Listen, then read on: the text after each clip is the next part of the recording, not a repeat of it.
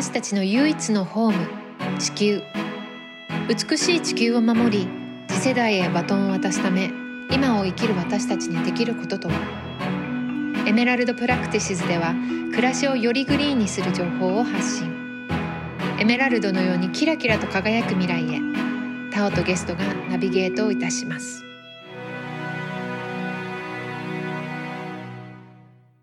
はい今日はですね先月2月28日に発表された気候変動に関する政府間パネル IPCC の第6次評価報告書が公表されたのを受けて、えー、今日はですね、国立環境研究所社会システム領域副領域長の高橋清さんにお越しいただき、今回の報告書がどのようなものだったのかお聞きしていければと思います。高橋さんよろしくお願いいたします。どうぞよろしくお願いします。少しここで、あの、IPCC って何だったっけっていう振り返りができたらと思うんですけども、高橋さんの方から簡単にご説明していただいてもよろしいでしょうか？はい。えっ、ー、と、IPCC というのは、まずあの、気候変動に関して科学的に分かっていること、まあ、普通あの科学的知見というのは研究論文として発表されるんですけども、それがかなりあの広範にわたって膨大な量になりますので、それらを調査して、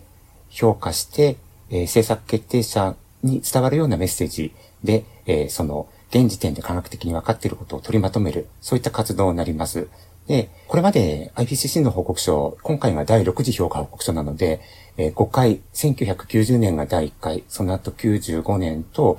2001年、2007年、2014年で今回が第6次評価報告書というようなことになるんですけども、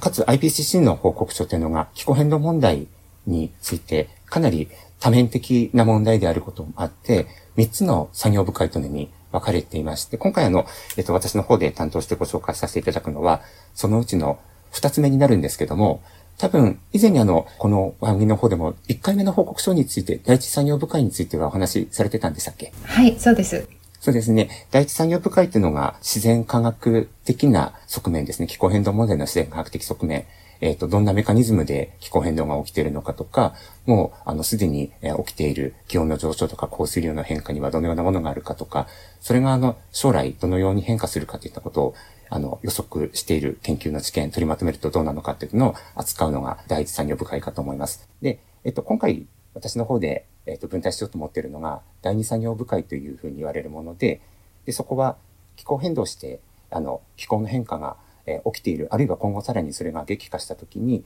え、ー、と、どんな影響が自然生態系とか我々の人間の社会システムに生じるだろうかっていう、えー、その気候変動の影響の部分について扱うのが、えー、第二産業部会になります。はい、今回この IPCC レポートの報告書に関してキーワードが AR6 と WG2 っていう2つの言葉がよく見受けられたんですけど今高橋さんおっしゃっていただいたのをそのワーキンググループ 2WG2 っていう方で合ってますでしょうか？そうですね、えっ、ー、と AR6 っていうのはアセスメントレポートの6番目、はい、第6回目第6次の評価報告書っていう意味ですね。で、えっ、ー、とそれは3つの作業部会に分かれていてワーキンググループって呼ばれるんですけどもこの影響適用を扱うワーキンググループ作業部会のことを WG2 ワーキンググループ2と呼びます。今回はじゃあ前回までのレポートとどういったところが違って新しい報告やもしくは書き直しなどこういうところが違かったこういう新しい発表があったっていうようなことをいくつか教えていただいてもよろしいですか？まずこの、えーと、ワーキンググループ2の報告書についてはその役割ですね気候影響とその被害軽減のための適用策えそれについて、え科学的知見をまとめています。うん、で、えっ、と、気候が、あの、変化する中で、えどんな影響がどこでもう発現していて、えそれらの影響はさらに今後近未来あるいは長期にどう変化していくか、あるいはその気候影響があるとしてそれに対処する適応策について分かっていることはどんなことがあるのか、どのぐらいもうすでに進んでいるのか、そういったことについて、えっと、政策決定とか対策の実施に行う際に根拠として用いることができるように、あの、評価報告がされています。はい。まず、そもそもこの第二産業部会の評価報告書のあの結論的なところを非常に丸めて伝えるとすると、はい、えっと、この報告書では、まあ、すでに様々なあの人為的な人間の原因によっての気候変化、その影響が、特に悪影響が自然システムとか、えっ、と、人間システムでもう起きている、発現しているってことが確認できていて、また将来にわたって気候変化が続けば、えー、いずれの地域、分野でも、それがより大きくなっていく、深刻化していくっていうことが見通されて、で、えー、そのような、あの、許容できないような水準の気候影響を回避するためには、えー、緩和と適用の両面からの、えっ、ー、と、全面的な対策が、あの、必須。それが、まあ、あの、この報告書が示している一番主要なメッセージになるかと思います。はい、で、加えてですね、あの、その対策として挙げられている適用策。で、これについては、すでにあの、いくつか、あの、いくつかというか様々なところで実践されている事例は見受けられるものの、ただまだその規模とか範囲については、本来必要であるよっていうふうに考えられている、あの、水準に比べてまだ不足していて、気候変動問題の枠に収まらないような様々なあの社会問題とか環境問題、え開発問題への、え対応との整合性を取りながら、えそれらの気候変動適応策、足りない部分を、あの、急速に、あの、実施していく必要があるよっていうふうなもの。そのあたりが、あの、大きなメッセージになるかと思います。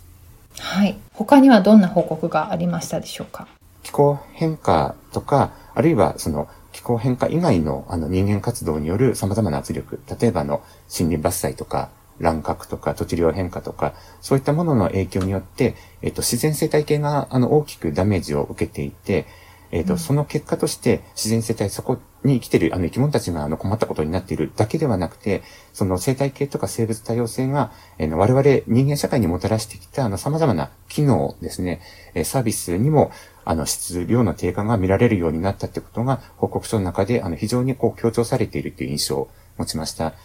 で、はいえっと、どんなサービス、あの、自然生態系提供してるかって言ったら、例えば、その気候変動、気候システムの安定化っていう意味では、その森林は二酸化炭素を吸収して、あの、光合成の時に二酸化炭素を吸収するような役割を持ってたりしますし、あるいは、森林植生などが、あの、健全な状態にあることで、河川の、あの、流量などが非常にこう安定するであるとか、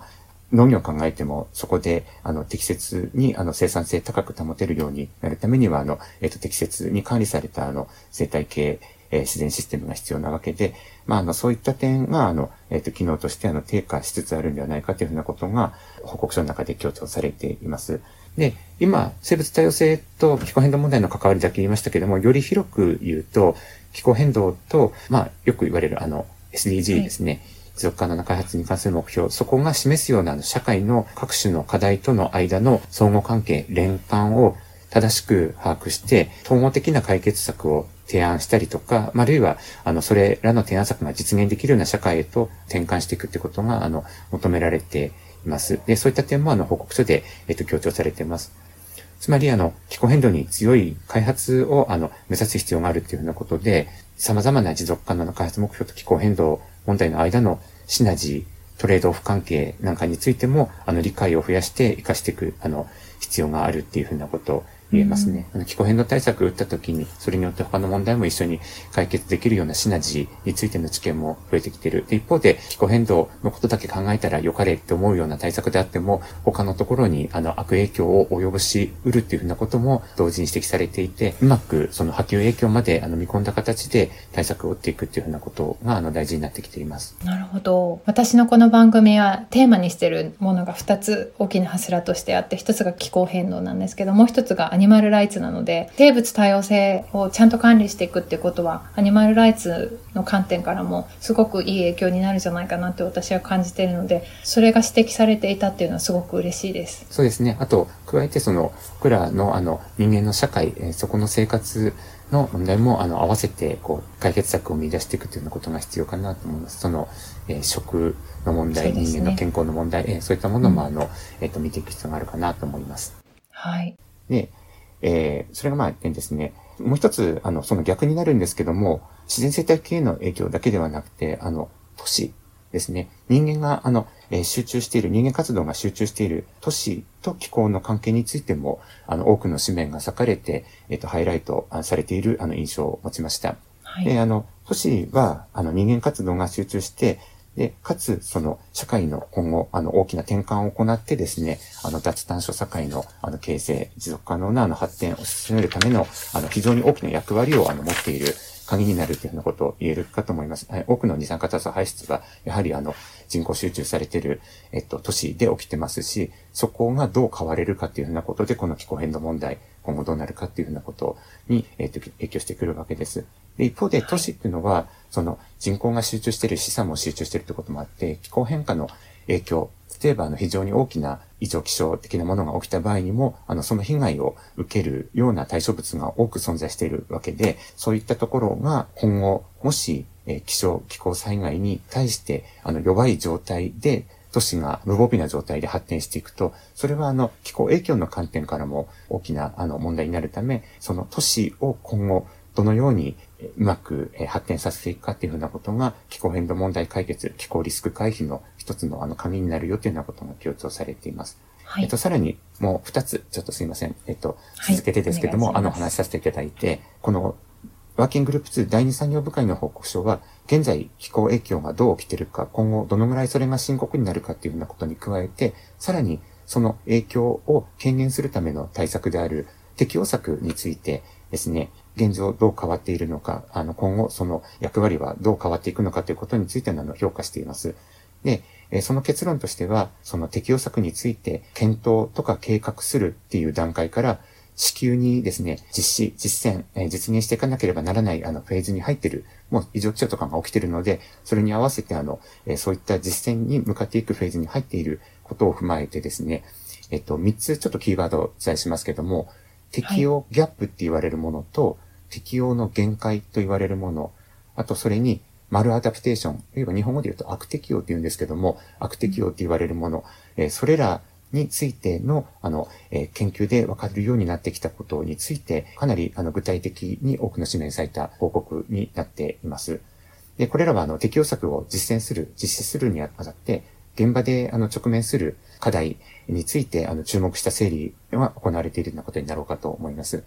で、ちょっとその3つですね、適用ギャップと適用の限界と悪適用について少しご紹介させていただきたいと思うんですけども、はい、適用ギャップっていうのは、気候のリスクとその低減のための適用策の役割について、よくあの理解、認知されるようになってきて、実際に適用策の実践例は増えてはきているものの、その進み方、進展具合にはまだばらつきがあって、えっと、本来、えー、このぐらいあってほしいという望ましい水準にはまだ至っていない。そういうふうな状態について適用ギャップ、適用の不足があるっていうふうな表現の仕方をします。はい、で、えっと、まあ、この点についてですね、適用は起きている。でも、まだ十分ではない。えそこの間がどの程度問題があって、どこを加速しなければならないかというふうな、あの、整理が行われているということになろうかと思います。で、次にですね、適用の限界の話ですけども、これは温暖化がさらにどんどんどんどん進んでいくと、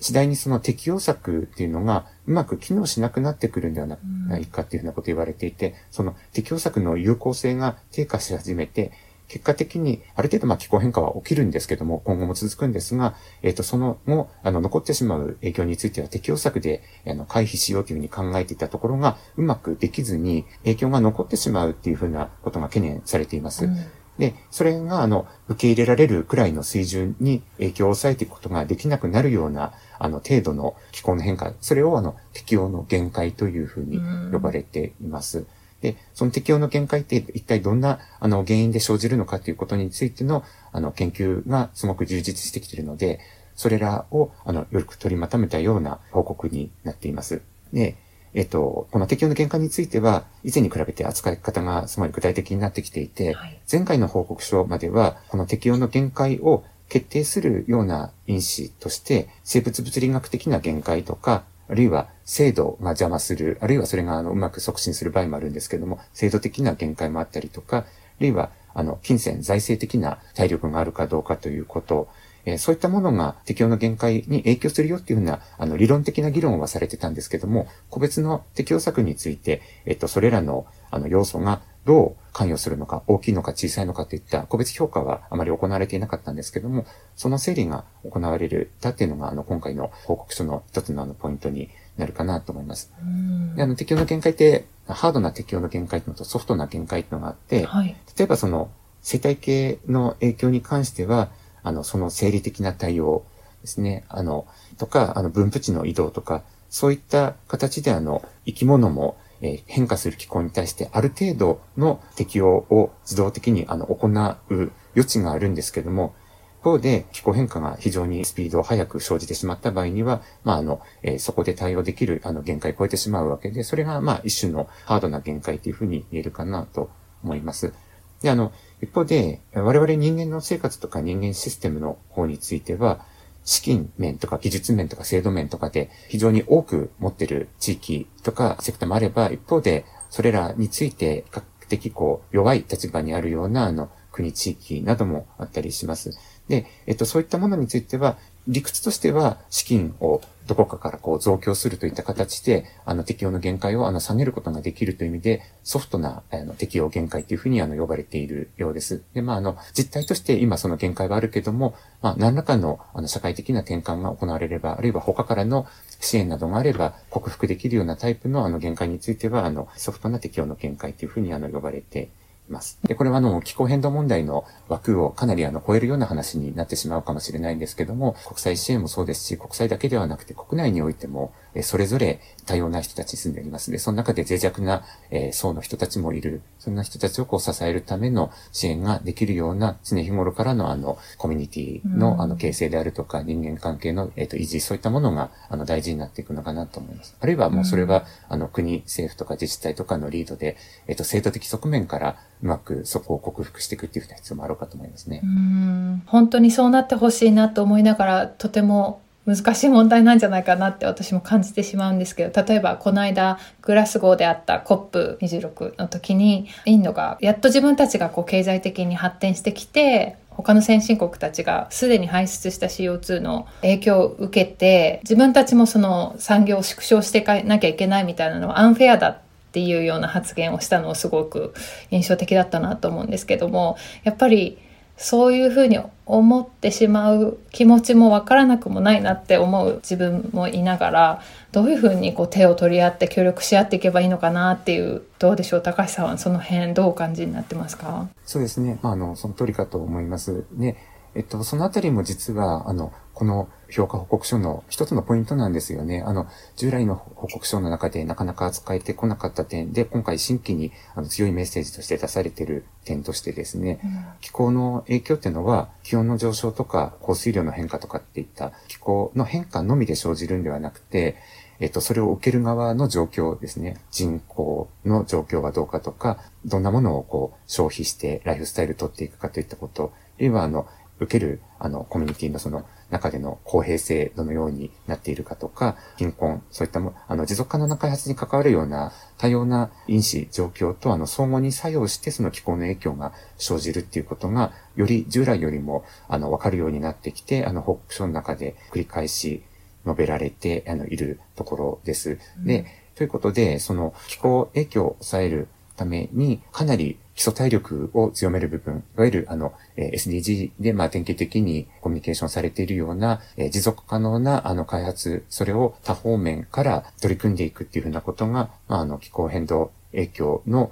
えっ、と、抑制、気候リスクの回避の観点からも、あの、非常に大事ということになるかなと思います。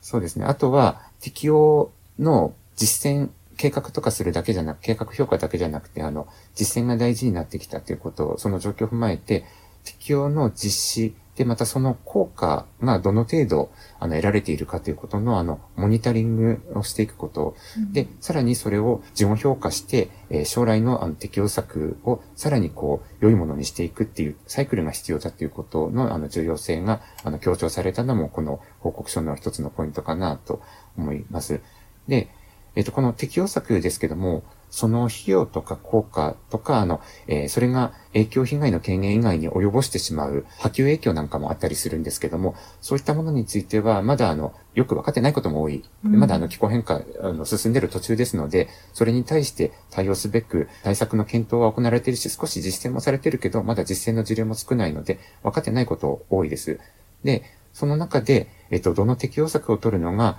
あの、有効かっていうふうなことについてですね、検討していくためには、まずその対応を取り得るものから取ってみて、で、またその結果が、あの、どうだったかっていうのを、あの、きちんと後日、こう、確認していくってことが、あの、大事になります。で、適切な水準とか種類の適用策っていうのは、時間を追ってどんどん変わっていくってことが、あの、定されます。あの、気候の変化も変わっていくし、我々のその影響を受ける側の社会経済的側面も変わっていくので、その状況によって、あの、取るべき適用策っていうのは変わっていくんですけども、えー、それどういうことかっていうと、逆に今の時点で、あの、この適用策がいいよねっていうふうに提示して、それを実践しようと思っているものが、あの、10年、20年後、あるいは50年後先にも、あの、やはり効率的、効果的な適用策かっていうと、多分そうではない、どんどん変わっていくんだと思うんですよね。うん、で、そういった意味で、適用策の実施と評価の繰り返し、見直しが、あの、大事になるってことが強調されていて、うん、で、ですね、それが、あの、うまくできない場合には、影響の被害を軽減するつもりで行った対策が逆影響を及ぼしてしまう、あの、悪い影響につながってしまう。でそれはマルアダプテーションと言われるんですけども、えっと、そういった、あの、懸念もありまして、えっと、その、マルアダプテーションを回避しながら、あの、適用策取っていくためには、きちんと、えー、適用の効果とかについてモニタリングしてよく評価していくことが大事だよってことを言われています。でこのあの、マルアダプテーションの一番こう、よくあの用いられる具体例っていうのがありまして、はい、例えば河川、えー、非常に強い雨降ると洪水が起きてしまうときありますね。で、その洪水が、えっ、ー、と、起きた場合の、あるいは起きないようにするためにですね、あの、堤防のかさ上げのような形で、治水のインフラを強化していく、はい、そういった対応が重要だよっていうふうなことをよく言われます。で、確かにその通りなんですよね。あの、そこが決壊してしまったら、あの、そこの周辺域に住む人たちは、非常に大きな被害が被るので、今、変わりつつある、気象、気候の状態に合わせて、あの、インフラもより強化していく、あるいはスタイル変えていくってこと大事なんですけども、一方で、それが適切なこう検討なく、ただただ、あの、堤防を強く高くっていうふうに行っていってしまうと、えっと、逆にあの、その堤防の、で、守られた地域は、あ、じゃあ、あの、安全なんだよねって言って、もう高くしてるし、強くしてるし、壊れないから安全なんだよねって言って、より多くの人が、あの、その堤防で守られた地域にどんどん集中していく、住んでいくっていうことが、あの、あり得るかなと思います。はい、で、その、えー、インフラが、あの、きちんと、その寿命の期間で、あるいはその想定された、あの、えっ、ー、と、設計によって機能してるうちはいいんですけども、さらにあの、気候変化が強くなって、あるいは何らかの理由で、そのインフラがあの老朽化するとかって機能しなくなったような場合には、国そこにもうあの、安全だろうと思って集まってきた人たちっていうのは、そこで万が一にも決壊して洪水が起きたっていうようなことがあったりした場合には、まあ、非常に脆弱である、影響を受けやすいという状況にあります。で、そういったのは、あの、本来良かれと思って気候変化の影響を軽減するための対策として打ったものが、えっ、ー、と、何らかの将来のあの社会的な変化などによって、いや、そうではなくなるっていうようなことも起きうるよっていう意味で、あの、一種のあの、悪敵をマルアダプテーションというふうに言われます。今言ったのは、あの、治水のインフラ強化するのが悪いっていうわけではなくて、はい、そうで、それは必要だけども、それができた時に、あ、それで安心した、あの、安全になったからって言って、今度そこのところに、えっと、さらに人口が集中するような話はまたちょっと違うというふうなことについて、あの、指摘したんですけども。なるほど。私、アメリカに住んでるんですけども、例えばフロリダ州とかやっぱりこう水害がすごく多くてでよくその地上のレベルをこうアスファルトで高くしていけばいいっていうような、まあ、それも一つのインフラなのかなとは思うんですけどそういった政策がこう取られようとしている中でこれ本当に安全なのかなとか時間が経った後に本当に良かっただろうかっていうのはちょっとニュースを見ながらもこう疑問に感じたりする時があって、まあ、そういったことが今後まあ、今予測されてないところでも出てくる可能性があるからその時にはフレキシブルに対応していかないといけないっていう報告ってことですかね。そうですね。その特にあのこの気候変動問題では気候の状況そのものが10年後、20年後、30年後、やはり変わっていきますので、うんはい、えっと、その状況まであの見据えた形での初期視野での対応をあの考える必要があるかなというふうに思います。うん、その他には何かありますでしょうか？あの、今回のその報告書で着目している点として、えー、世代の問題が注目された点、それがあの特徴の一つかというふうに考えています。はい、で、従来は単純に気候変動対策をうまく取れなかったら、今世紀半ばとか今世紀末に、えどんな大変なことが、あの、影響を生じるのかというようなことを、あの、描く、そういった形のあの、コミュニケーションになっていたんですけども、今回の報告書では、えー、20世紀末までの気候影響について、今、現時点、2020年に、え生まれた子供たちが、その一生で経験し得ることという形で気候の将来の影響についてコミュニケーションされる工夫が取られています。で、えっ、と、この2020年に生まれた子供たち、えー、っていうのは2100年でもまだ80歳で、うん、えっ、と、現時点、そうですね、あの、今の時点での大人の人たちの判断とか対応の結果をえ一生にわたって、あの、受け取ることになります。うん、そういった形で、あの、メッセージをこう伝えることでですね、より自分ごととして、えこの問題が、あの、解釈され、それについて何を対策を取らなければならないかということを自分自身で考えることを促すようなコミュニケーションが、あの、この報告書では工夫として取られているんではないかなというふうなことを、あの、一つ印象的な点として思いました。うん。それはやっぱりこう、学校教育とかにも含めていかないといけないことなんじゃないかなと思うんですけど、どうですかね？そうですね。うん、え、もうそう思います。あのもう実は、えー、割と今のあの小中学校の教育の中でこの気候変動問題であるとか、より広くあの持続可能性の問題、子供たちは教えてもらえるあの機会あるかと思います。うん、ただ、その中にあって、その気候変化の影響を引き受けていかなければならないの。は、あ、自分たちなんだっていうふうなことを、あの、実感として持ってもらうような、あの、工夫っていうのは、あの、まだ足りていない部分もあるかなと思いますね。どっちかって言えば、あの、今どんな対策を取らなきゃいけないよとかいう点についての道徳的な、こう、教育とかが行われることがあっても、一方で、その結果としてうまく対応を取れなかった時に、どんな困ったことが自分たちに降りかかるのかっていうこととして、気候変化の問題が、あの、学校の場で教えられることをまだ欠けているかなと思うので、そういった点では、あの、まだまだ、あの、教育の面でも工夫の可能性あろうかなというふうに思います。うん、私の住んでる地域の近くに、タールピットミュージアムっていうのがあってですね、それが湧き起こってる地域がロサンゼルスの中にあるんですね。ラブレアっていうんですけど、ラブレアっていうのはスペイン語でタールっていう意味らしいんですけども、そこが博物館になっていて、でそのタールの中からですね絶滅したマンモスやサーベルタイガーなどそういった動物の化石が掘られていてどういった影響でそのマンモスたちが絶滅していったかみたいなのは、まあ、諸説ありながらも気候変動っていうのがすごく影響あったんじゃないかっていうような子供用に作られた映画がその博物館の中で見えるようになってて私も一度見たことがあるんですけどなんかもったいないなと思ったのがこう気候変動はまあ今までも地球で起こってきた中ででも今すごくその人為的影響でこんなにも加速してしまっているっていうところまでは伝えてるのは良かったんですけどそこからなんかこうもう一歩踏み込んでじゃあどうしたらこれが改善されるのかっていうのがなんかもうちょっと自分ごとに落とし込めるような伝え方っていうのが欠如してるんじゃないかなって私は感じて日本の教育が今どういう風になってるのかわからないんですけど地球規模で起こってることっていうのを自分ごとにするのってすごく難しいなと思うんですよね。なのでなんかそういったところをこうじゃあ身近に何ができていくんだろうとか自分の生活の中でどういうふうな改善ができるんだろうとかなんかそういうコミュニケーションにこうコミュニケーションというか教育に変わっていくとなんかいいんじゃないかなって勝手に思ってたんですけどはい。えっ、ー、と、そうですね。なかなか、あの、どんな工夫がそれにつながるのか、あの、難しいところあるのかもしれないですけども、一つは、やっぱり自分ごと化するときって、いろんな与えられた情報を、いや、それ本当だろうか、どうだろうかっていうふうに自分で再度調べ直ししてみたりとか、あるいはそこから、あの、派生して思いつくこととかを自分の言葉で、まあ、話してみて、あるいは、あの、友達だったり先生とか親とかとこう、やりとりして、議論するっていうこと必要なのかなっていうふうに思いますね。うんどうしてもたくさんの、まあ、この IPC の書もそうですけども、専門家が丁寧に丁寧に集めてきたような、えっ、ー、と、情報とかを、まあ、うまくそれが、あの、短い時間で効率的に伝わるようにコミュニケーションの工夫はされてるけども、なかなか、あの、一方向になりがちなので、うん、それについて自分たちの言葉で、えっ、ー、と、間違ってもいいから、こう、議論するような、あの、経験ぱ、そういうふうなものを持てると自分ごとかのきっかけになるんじゃないかなというふうに思いました。うん、でもあの自分の身の回りで起きることだけ心配すればいいわけじゃなくて、多分あの、自分とは直接関わりのないところででもあの、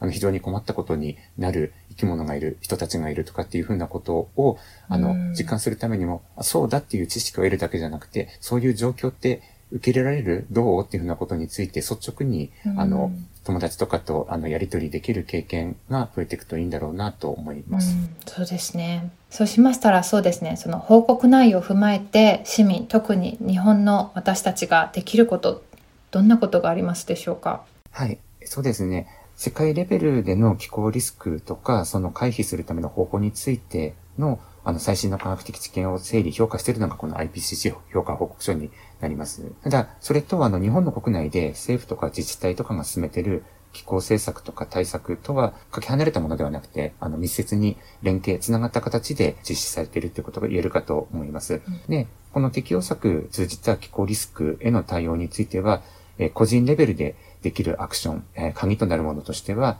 例えば豪雨とか洪水の時に今利用化になっているあのハザードマップですね。うん、これをきちんと活用するとか、あるいは夏の非常に暑い時にあの熱中症予報とか警報、そういったものをうまく利用する。もしくは、あの、えっ、と、雨が少ないよっていう状況になって、あの、干ばつの状況が生じているときには、あの、節水の取り組みに、え参加する。そういったものなどが、あの、挙げられるかなと思います。うん、まあ、要は、あの、すでに、こう、実用化されていて、身の回りにある対策については、あの、えー、それらについて知って、使って、あの、なんぼというところありますので、えっ、と、それらを、あの、きちんと身の回りで、あの、使ってほしいなというふうに考えます。うん、はい。一方で、あの、子供とか高齢者の方とかは、もともとその、例えばあの夏の暑い温度とかに対して健康影響が出やすかったりとかですね、あの自然災害とか発生した時にも避難とかの対応が困難だったりする場合あるかと思います。はい、で、それだけじゃなくて子供とか高齢者というのはやっぱりあの影響とか被害を軽減するためのアクション、適用策に関する情報についてのアクセスの点でもですね、あの日頃からどうしてもあの不利な立場にあることが多いのかなって思います。うんうん、あの、そういう意味で家族とかコミュニティとかのあのネットワークを活かして、えー、その弱い人たち、子供高齢者、そういった人たちに対するあの目配り気配りしていくとかっていうことも、あの一種の適用策ですね、にあのつながるんではないかなというふうに思います。なるほど。なんかここまで聞いていて、今回の報告書って本当に気候変動だけじゃなくて、人とのつながり、他の国とのつながり、自分が見えてるだけ、自分が受けてる影響だけじゃなくて、もっと広い目で見ていかなきゃいけないよっていうようなメッセージが含まれてるんじゃないかなっていう気になってきました。そうですね。そういう意味では、あの、今は、その、子供高齢者の話少し事例ありましたけども、うん、そこだけじゃなくて、身の回りで一緒に住んでいるわけではない他の国の人のことも、まあ、あの、一方で考えなきゃいけないわけですよね。うん、そういう意味では、あの、我々市民レベルでできること、そちらについて言うと、その気候変化の悪影響というのは、まずそのお金の面、財政的な面とか、技術的な面とか、制度的な面で弱さの大きい、弱さのあるあの開発途上国とか貧困層で、えっと、最も深刻にあの発生するっていうふうなこと分かっています。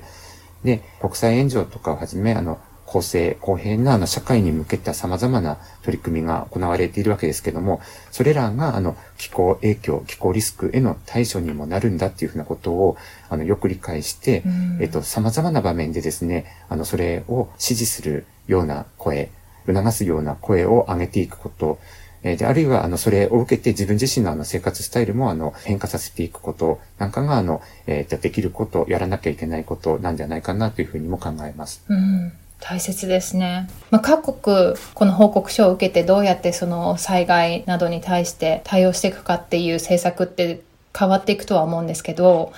高橋さんこの国立環境研究所で働いていらっしゃる中で政府、日本政府とも、まあ、やり取りすることがあったりするかなとは思うんですけども、どうでしょう日本我が国の政府はこの IPCC レポートに対して今までとこれからとどういうふうに対峙していってるのか、どのようにお考えですか？はい。えっとですね、まず IPCC レポートをこう作るにあたっても、我が国の政府の関係者であるとか、あるいはあの研究者があの様々な形で貢献しています。えっと、特にあの研究者については、執筆のあの作業団に加わってですね、自分たちの研究知見をあのアピールするだけじゃなくて、世界的にえ現時点で何が分かっているのかということをなるべく偏りなくその評価報告するというふうな、あの、作業に貢献している。といえばそこでできたあの報告書について、報告書のドラフトですね、走行について、そこの記述が適切であるかどうかというようなことについて、えー、査読、コメントつけたりとかって形の、あの、協力の仕方もあるんですけども、まあ、様々な形であの、貢献できていると思います。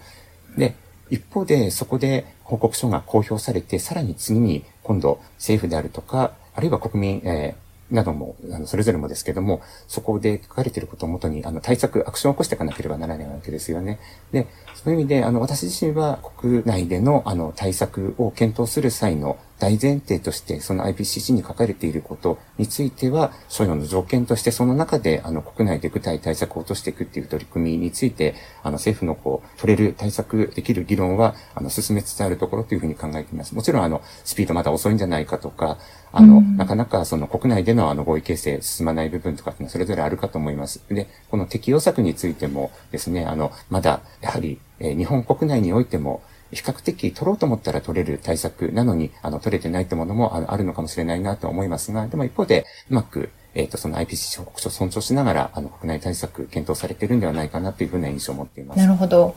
今回のその被害の予想といったところで、日本っていうのは指摘がありましたでしょうか？そうですね。あの、ある国だけをこう、あの、重点的に掘り下げるというタイプのレポートではないので、あまりその意味で、日本だけについての記述が、あの、そういうセクションを設けられてというふうな報告されているというわけではないんですけれども、一方で、比較的、その、日本の場合は、え気候変動の影響に対して、それなりのこう対応能力を持ち得る国であるっていうふうな、あの、うん、えー、評価をされてるんではないかなと思います。それはあの、資金的な面とか技術的な面とか、そういった点でですね。で、あの、うん、えっ、ー、と、なんですけども、一方で、それであっても、やはり依然として今、あの、かなり急速に変化しつつある気候の条件、あの、非常に暑い夏が毎年のようにやってきたりとか、非常に強い雨が降ったり、そういったものに、えー、国民一人一人の対応、あるいはあの社会インフラのあの強さ、そういったものがやはり足りていない状況と言えますね。うん、なるほど。じゃあ最後、そうですね。今後しばらく悪化拡大するであろう気候影響と向き合っていく上で大切、そして必要なことは何でしょう？そうですね。今回の報告書はあくまであの研究者による、科学者によるあの科学的知見の取りまとめです。で、えっと、それらの知見がうまく社会でのあの意思決定とか対応に活用されるように、あの、コミュニケーション、あの、いろんな工夫凝らされてはいるわけですけども、その受け取り手である、あの、政策決定者とか市民の側での活用に向けた、あの、努力、そちら側も大事になるかな、というふうに思います。うん、で、今日、あの、お話しさせてもらったようなことは、IPCC の報告書の、あの、ヘッドラインメッセージですね。要約的な部分になりますけども、まあ、そこだけにこう注目するんではなくて、あの、それぞれの、こう、何ですかね、伝えられているメッセージが、あの、腹落ちすることを目指してですね、そこの報告書で伝えられている、えー、ことを、各々の人がよく吟味してですね、で、あの、まあ、そんなメッセージ出されてるけども、あの、この点わかんないよねとか、自分のあの、生活実感と少しずれてるよねとかっていうふうな点、気づく点があれば、それらを、あの、指摘していくことなども、あの、必要なんじゃないかなと思います。え、それは、そうするとあの、この報告書、今回第6次の評価報告書ですけども、次の評価報告書あるとして、そこをよりあの、有用なものに変えていくっていうふうな時の工夫にもつながると思うので、そういったあの、やりとりがあの、必要かなっていうふうに思います。はいで、えその際には、あの、すごく身構えてそういう取り組みを行うというんではなくとも、IPCC 報告書に基づいて様々、あの、受け取るメッセージについてですね、あの、身近な人たちと情報共有するような取り組みしたりとか、あるいは率直、積極的にあの、議論したりするような機会を持つことなんかもあの、大事になってくるんではないかなと思います。はい。あともう一点ですね、あの、脱炭素社会に向けた緩和、排出削減についても、気候ストレスへの抵抗力のある社会を作るためのこの適用策についてもですね、今すぐもう目の前で取れる、まあ、対策様々あるわけで、それらをの実践を加速するっていう風な取り組みも大事ですけども、それに加えて、あの、社会システムの抜本的なこの更新とか、私たち、あの、自身の価値観の転換なんかも含めた、まあ、いわゆる変革的な対応ですね。えっと、そういったものも、あの、必要だっていうふうなことは、うん、IPCC のこの報告書の中でも、あの、強いメッセージとして含められていますし、あるいは、最近、あの、よくいろんなところで、あの、言われるようになっていることかなと思います。で、そういう意味で、あの、より良い社会とか、より良い未来に向けた、あの、社会変革のあの実現に向けて、まあ、これ、あの、言うは安く、あの、行うは硬いような話になると思うんですけども、あの、それぞれの人がどんな世界に住みたいのかとか、未来に何残したいのかとか、あるいは、あの、自分はこれは、あの、諦める、手放すことは我慢できるけど、何は確実に手元に残しておきたいのかとか、えそういったことを、まあ、あの、よくよく自分で何回も繰り返し考えて、それについて、あの、意思表明できるような、えあるいは、またその意思表明の結果が、あの、実際に社会的な意思決定とか対応にも影響を及ぼせるようになることが、あの、今後、あの、理想的ですし、あるいは理想的って言ってるだけじゃなくて、実現していかなければならないんじゃないかな、というふうに思います。そうですね。もう今後も出ていく IPCC の報告書を私たちも注目していきたいなと思います。じゃあ、高橋さん、今日はありがとうございました。どうもありがとうございました。国立環境研究所社会システム領域副領域長の高橋清さんでした。今日はこの辺で失礼いたします。Emerald Practices では Twitter や Instagram でも随時情報をアップしているのでそちらのフォローもよろしくお願いいたします。それではまた次回。コーホストは小野りりあん。監修は大井ゆいか音楽はジェームス・マレンがお届けいたしました。